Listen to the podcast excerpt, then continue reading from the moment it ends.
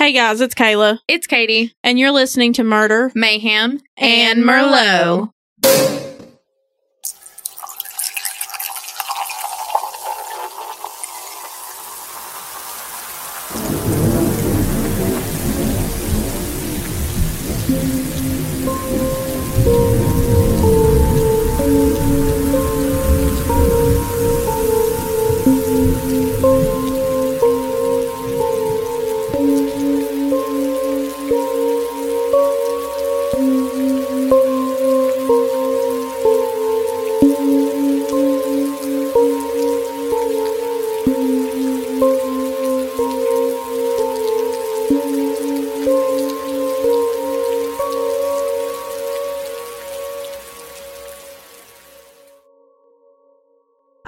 never seen you this nervous or anxious to do an episode. I'm very anxious about this episode. Um, it's very hard.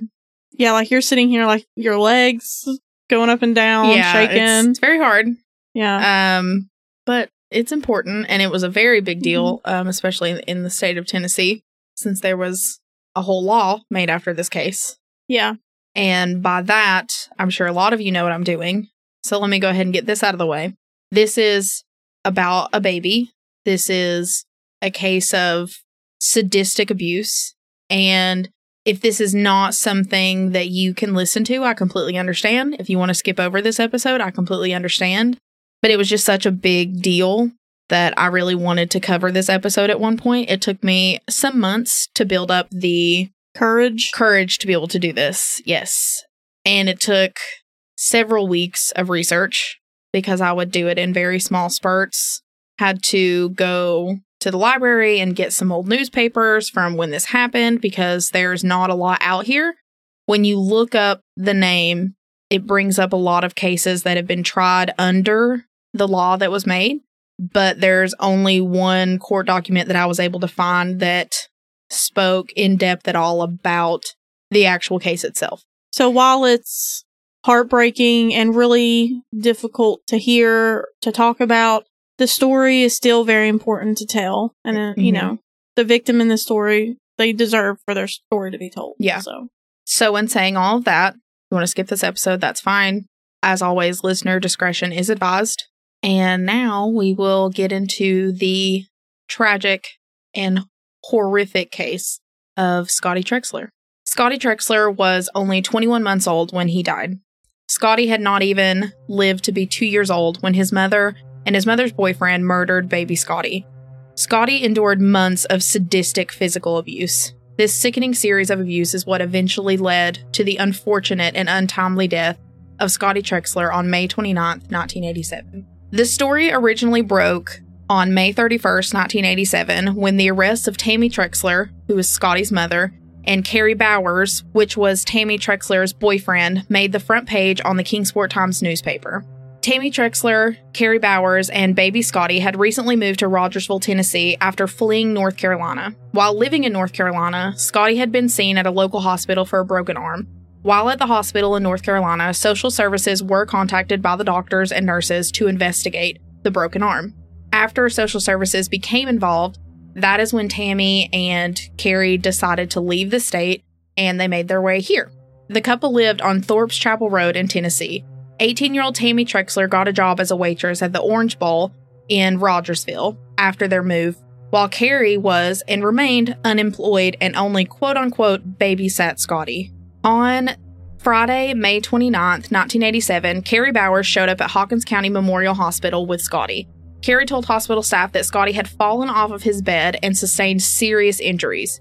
A Lifestar helicopter was immediately called in to fly 21 month old Scotty to the University of Tennessee Hospital in Knoxville, Tennessee. Shortly after Scotty's arrival to UT Hospital, he succumbed to his injuries and passed away. Kerry Bowers was charged later that night by Hawkins County Sheriff's Office with first degree murder of Scotty Trexler. Tammy Trexler was also charged with aiding and abetting first degree murder. Both were held in the Hawkins County Sheriff's Department pending their arraignment and were both held without bond. More charges would be filed against the two in the following days during the investigation. So now, let's take this deeper dive into May the 29th, 1987, and in the days thereafter. Around 7 p.m. that evening on May the 29th, 1987, Doris Smith was leaving the trailer park on Thorpe's Chapel Road that she also lived in. While in her car about to leave, Kerry Bowers ran up to her window, explaining to her that someone down at a trailer could not breathe. Doris Smith jumped out of her car and followed Kerry back to the trailer where he, Tammy, and Scotty lived. Once Doris entered the trailer, she found Scotty lying flat on his back, not moving, and his eyes rolled back into his head. Doris instructed Bowers to take the baby to her car immediately.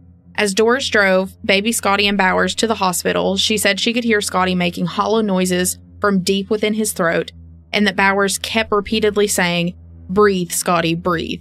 So to me, I feel like he had a death rattle, and that's what that was, probably. Possibly, yeah. Because it's.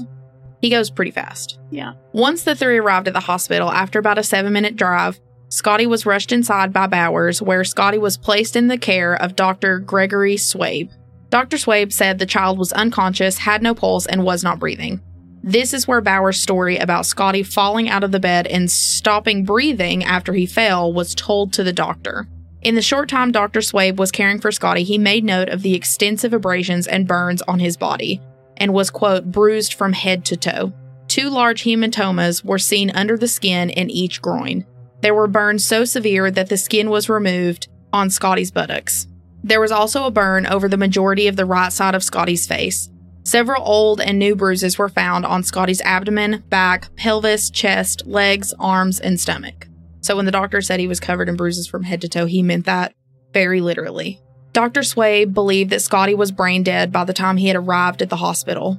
Scotty arrived at the UT hospital around 9 p.m., where he was taken into the care by Dr. William, I think it's Buntain, so we're going to go with that, a pediatric surgeon that worked there at UT hospital. Dr. Buntain observed the same injuries on Scotty that Dr. Swabe had. Dr. Buntain tried for hours to save Scotty's life, but to no avail. Scotty was pronounced dead shortly after 11 p.m. that night. During the investigation of the home, Sheriff Ken Russell heard from neighbors that they had witnessed Bowers pick Scotty up by his chin and throw him against the wall while his legs were bound together. And this is a reoccurring thing for him is to be seen with his legs just bound together. There's a witness here that I'll talk about in a few minutes that saw that as well as other people in the trailer park. I don't I don't understand any of it, but I, I just don't understand why they did that. Sheriff Russell had noticed that bruises on Scotty's body looked old and some looked new, which indicated to him that the abuse had been occurring over a long period of time. While detectives looked through the trailer and collected evidence, they found blood on several surfaces and things within the home. Blood was found on the floor, on Scotty's bed, a chair, and also on many of Scotty's toys. Specifically, Sheriff Russell said there was blood on small toy cars and trucks, a pound puppy, which was just a little stuffed dog. 30 bags of evidence were removed from within the home. Scotty's mattress was also taken to the sheriff's office and was reportedly, quote, covered in blood stains, old and new. Sheriff Russell told the Kingsport Times newspaper that Detective Lawrence Smith had confided in him that this was the worst child abuse case he had ever seen Detective Smith had been investigating child abuse cases specifically for the past three years, and he said this was the worst he had ever seen. Sheriff Russell also added during this newspaper interview, quote, it makes you sick to your stomach. Here's the autopsy. So if you want to skip that, that's fine. If you just want to skip this part if you're listening. An autopsy was performed on Scotty's body on May 30th, 1987, by forensic pathologist Dr. Cleland Blake of Morristown, Tennessee. Dr. Blake described all the nightmarish injuries found on Scotty's body in the pathologist's report. There were extensive burns on Scotty's face and several injuries on his chest and his back. Large and knotted bruises were found on the upper inner thighs, upper front thighs beside his scrotum, and several hemorrhages under the skin in these areas as well.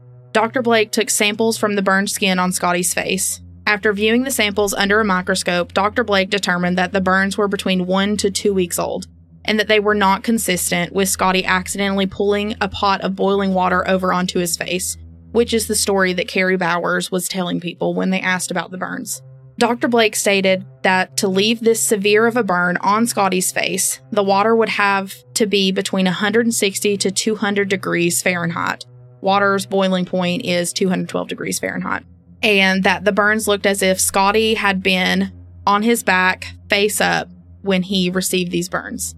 It was later discovered that the hot water heater thermostat inside the home was set to 140 degrees Fahrenheit. So that could mean that possibly they were holding Scotty on his back and just holding his face face up while they let the water get as hot as it could and just holding his face underneath the water. Dr. Blake testified during Bowers' trial that the burns on Scotty's buttocks were between one to two weeks old as well. He testified that the burns were made from direct contact with a hot object onto the skin. He further explained that the burns were not consistent with Scotty accidentally sitting on a hot surface from the way the burns were positioned on the skin. Dr. Blake said that Scotty's legs had been pulled apart and directly touched with something hot. Scotty also had injuries to his abductor muscles, which are the muscles on the side of your hip that extend um, into your thigh muscles. Dr. Blake said these were around two weeks old and had been caused by each hip joint being pulled out of socket. He testified to the court that the injury was not accidental, but had happened purposely by the legs being pulled apart at the same time. So someone was holding his legs, holding him by his legs probably, and just jerked as hard as they could at the same time and pulled his legs out of socket from his hips. Dr. Blake said on this subject that the legs had been, quote, pulley boned apart, and he didn't believe that the average woman could have the strength to have done this. So when he testified, it was during Kerry Bowers' trial, and it was him basically saying she could not have done this, he did this. Dr. Blake reported that the abdominal injuries were 24 to 36 hours old. The injury that Dr. Blake believed caused Scotty's death was to his head. Scotty had acquired subarachnoidal and subdural hematomas. So the subarachnoidal is bleeding in the space between the brain and the tissue covering the brain, and the subdural hematomas, they're blood vessels in the space between the skull and the brain when it's damaged. These injuries resulted in a loss of blood from the brain and gradual compression of the brain near the brain stem. These were the injuries that would eventually lead to Scotty's death. Dr. Blake had also found old brain injuries and hemorrhages in different healing stages. He adamantly stated on the stand that the head injuries could not have come from falling off of a bed onto carpeted flooring. Yes, he fell off of a toddler bed onto carpeted floor, and Kerry Bowers said that this is how he obtained these injuries to his head. No. Instead, Dr. Blake explained that the injuries were due to, quote, deceleration trauma, which is when a head is moving and hits a still object, or the injuries occurred during very violent shaking. So, to me, I feel like it's probably both. I feel like they were definitely probably shaking him and they were probably just taking him and slamming his head into stuff. I, I believe both. The injuries occurred between 10 to 12 hours before Scotty died. The direct cause of death for Scotty was due to increase of pressure on the brain, pushing on the brain stem and pushing the brain into the spinal cord and then cutting off blood supply to his respiratory organs, which eventually just caused him to stop breathing because he had no blood supply. So he kind of was just suffocating while he was in the back of the car. There were many witnesses that testified during the trials of Tammy Trexler and Kerry Bowers.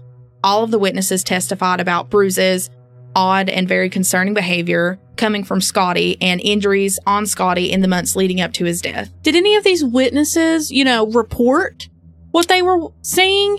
Not that I could find that anybody had reported it. Um, I know that from hearing people talk just around town, it's reported that police were called out there a few times, but social services was never called. I don't have anything to say right now. I know. Jackie Routh testified that earlier in May of 1987, he saw bruises and belt marks on Scotty's bottom. Jackie said when this was brought up to Bowers, Bowers said he would try not to whip Scotty with a belt anymore. Cecil Matthews was another witness during Bowers' trial. He testified that Bowers told him that, quote, Scotty gave him problems and he would try not to beat him anymore. So well, basically, that's, that's big of you. Yeah. Basically, he was just telling people the kid gets on my nerves, but I'll try. He's a fucking baby. Yeah. The next door neighbor spoke with police during the investigation. The neighbor's name was Matt Drennan. Drennan told police that he had witnessed Scotty inside of the home with his legs wrapped very tightly with an ace bandage and then taped over top of the bandage. When Drennan questioned Bowers about why Scotty's legs were wrapped together like that, Bowers said that Scotty had pulled a muscle in one of his legs and they were wrapped that way so that he could not move either of them. Earlier that week, Drennan reported that he had seen the scalding burns on Scotty's face. When Drennan asked Bowers about this injury, Bowers told him the story about Scotty accidentally pulling a pot of water over onto his face. Drennan told police he asked Bowers if either of them had then taken Scotty to the ER or to a doctor for the injuries to which Bowers replied that they had not. Drennan said that Scotty's stomach almost always, quote, looked swollen. Drennan said that the Friday before Scotty's death, when he saw Scotty with his legs taped, he had also noticed that the scab that was originally on Scotty's face from the burn was now gone, and it looked as if someone had peeled it off. During the search of the home, investigators found a pair of tweezers with pieces of flesh and skin and scab stuck to the tweezers still. Drennan went on further to explain that every time he saw Scotty, quote, he wouldn't stand still. All the time, he was shaking.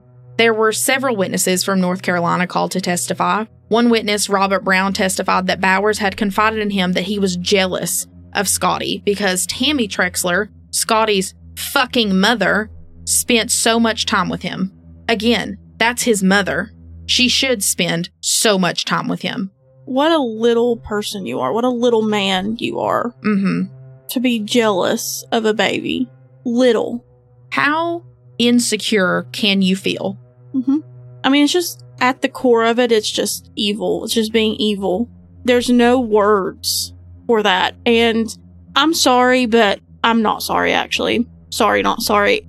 Those witnesses, you know, if you see, you know, something and you and you ask about it, you know, and, and you're given an excuse, okay. But if it continues to happen Mm-hmm. and you're continually seeing things, That don't, that aren't right, Because and you kids know do- they're not. kids do kids do shit. They they get hurt, right? Not that little, really, but continually seeing bruises on a child, something seems off to you, fucking report it. you walk into a house and a 21 month old, not even two years old, is sitting there with both of their legs ace bandaged and then taped together on top of that. And you ask what happened, and they say they pulled a muscle and didn't take him to the doctor. Do you think that any logical doctor would say this is the solution to a pulled muscle? Tape their fucking legs together. Absolutely. Are you kidding me? And then on top of that, like the burns, let's say that Scotty did pull a pot. He didn't, but let's say he did, you know, onto himself. And then they say that they didn't take him to the hospital. That's abuse. That's abuse. Not getting your child medical care, that's abuse. it is. So, any way you twist this, it's abuse. there's there's no excuse as to why it never was reported by anybody. There's not one because that's No. not normal. None of that was normal. And you should have called someone.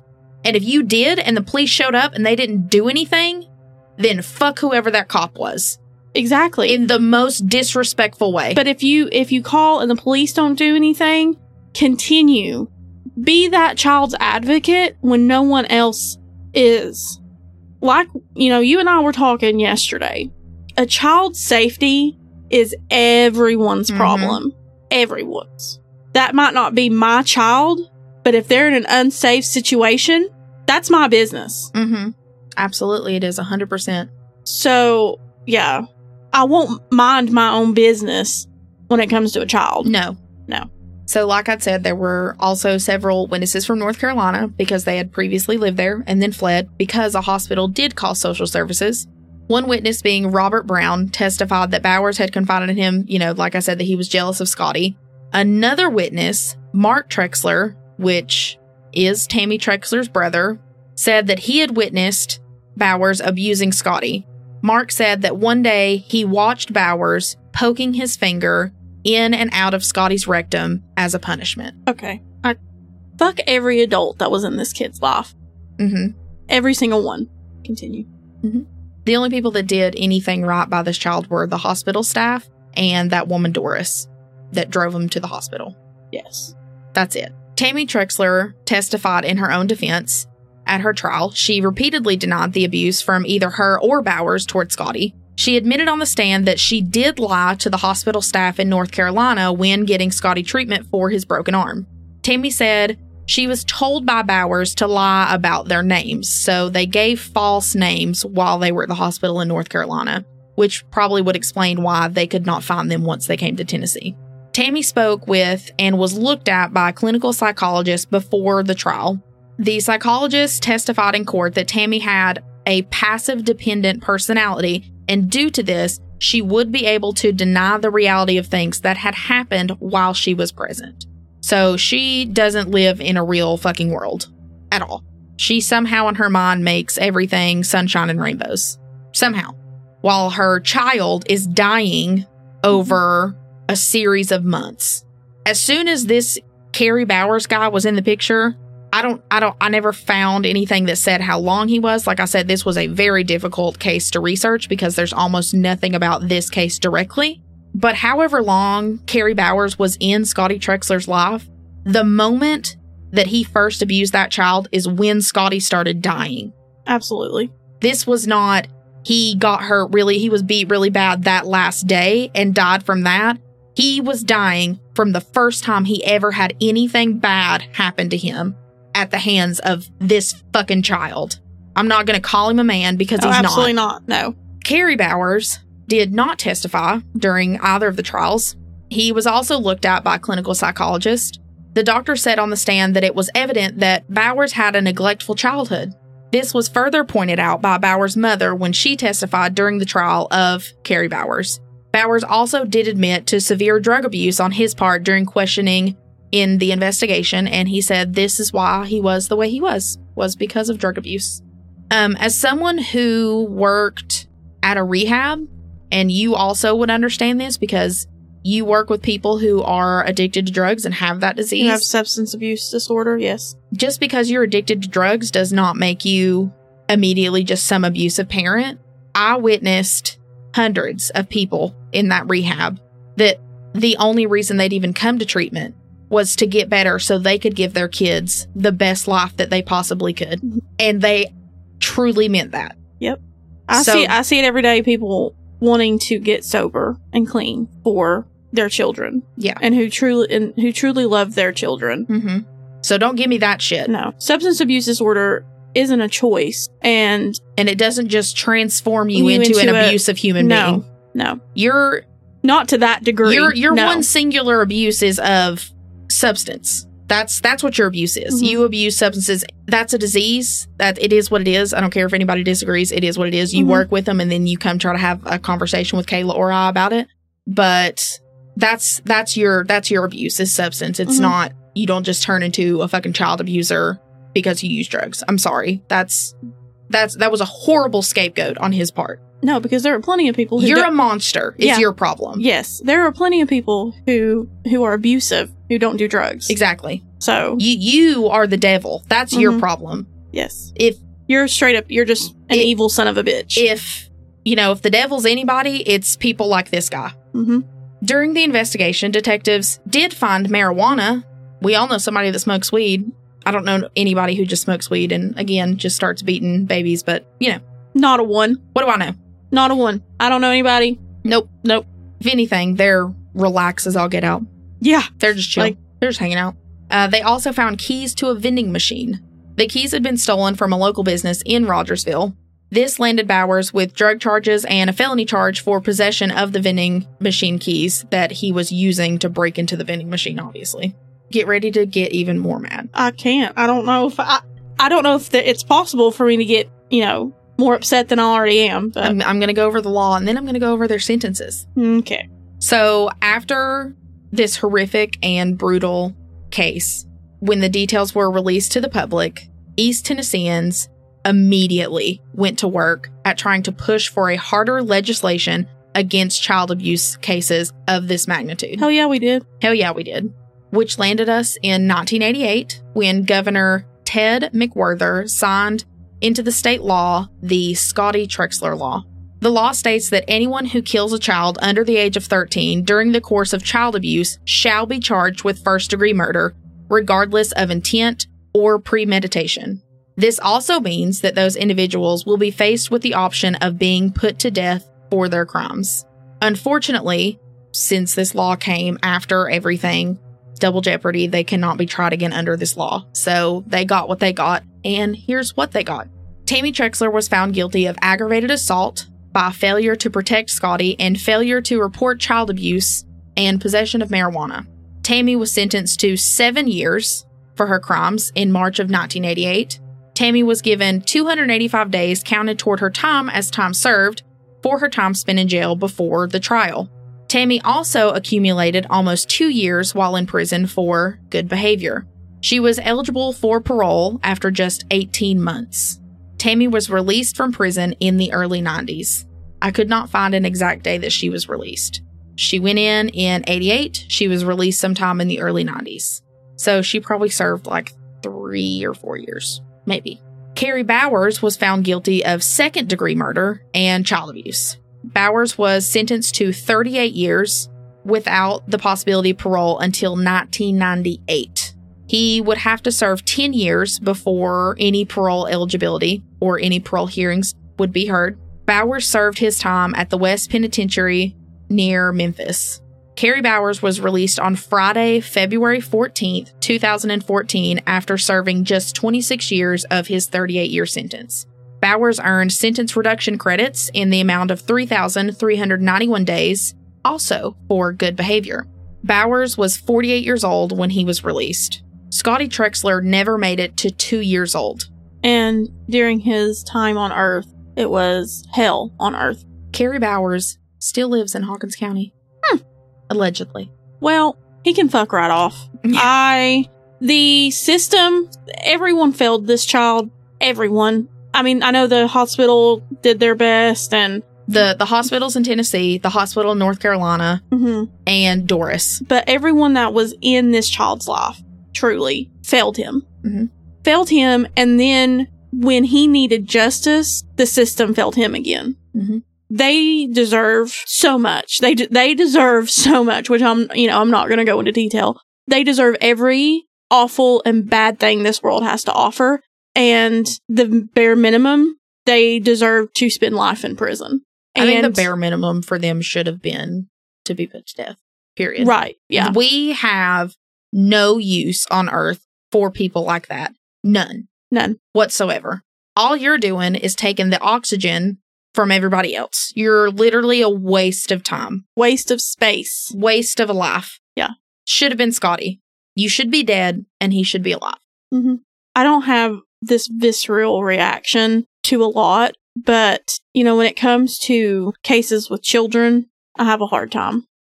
And I don't, and I know like anybody, I'm sure all of our listeners have the same reaction, you know, but also I have family who's been put through hell and who lost their sister at a very young age at the hands of someone else. And one day I'll go in more depth with that and I will do an episode on that. And it's just it it it blows it just blows my mind. Blows my Yeah. mind.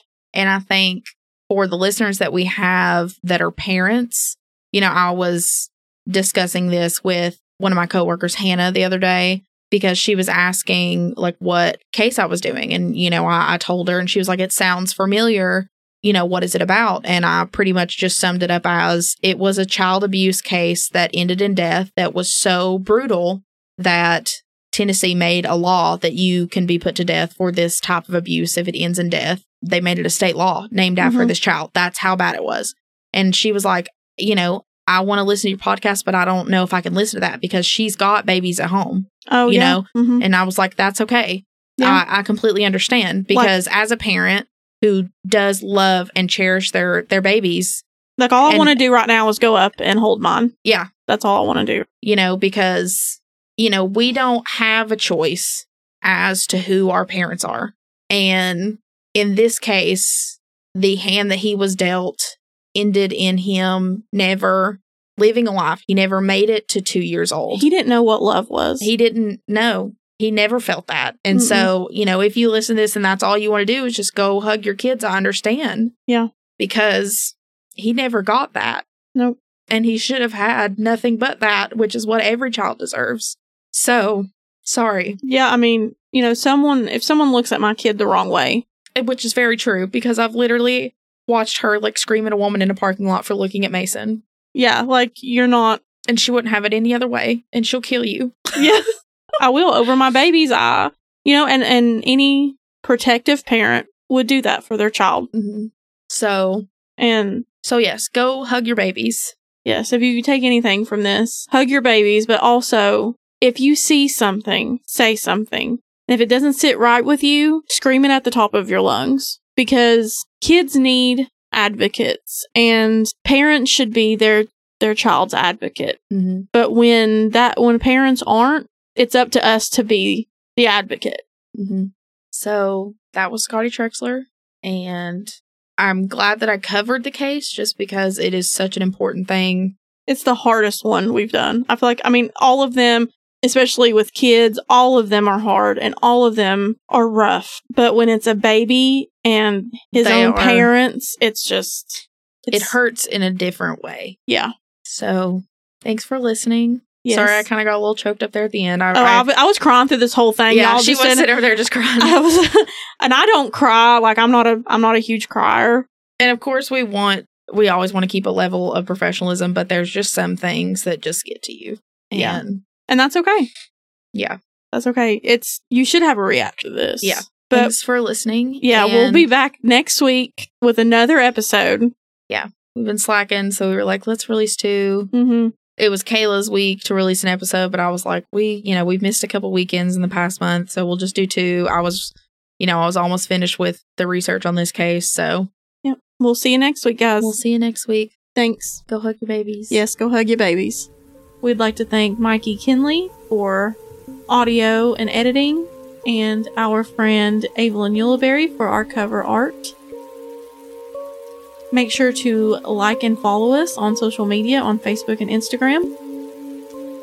Our Instagram is M3 Podcast, and you can find us on Facebook under the name of our podcast, which is Murder, Mayhem, and Merlot.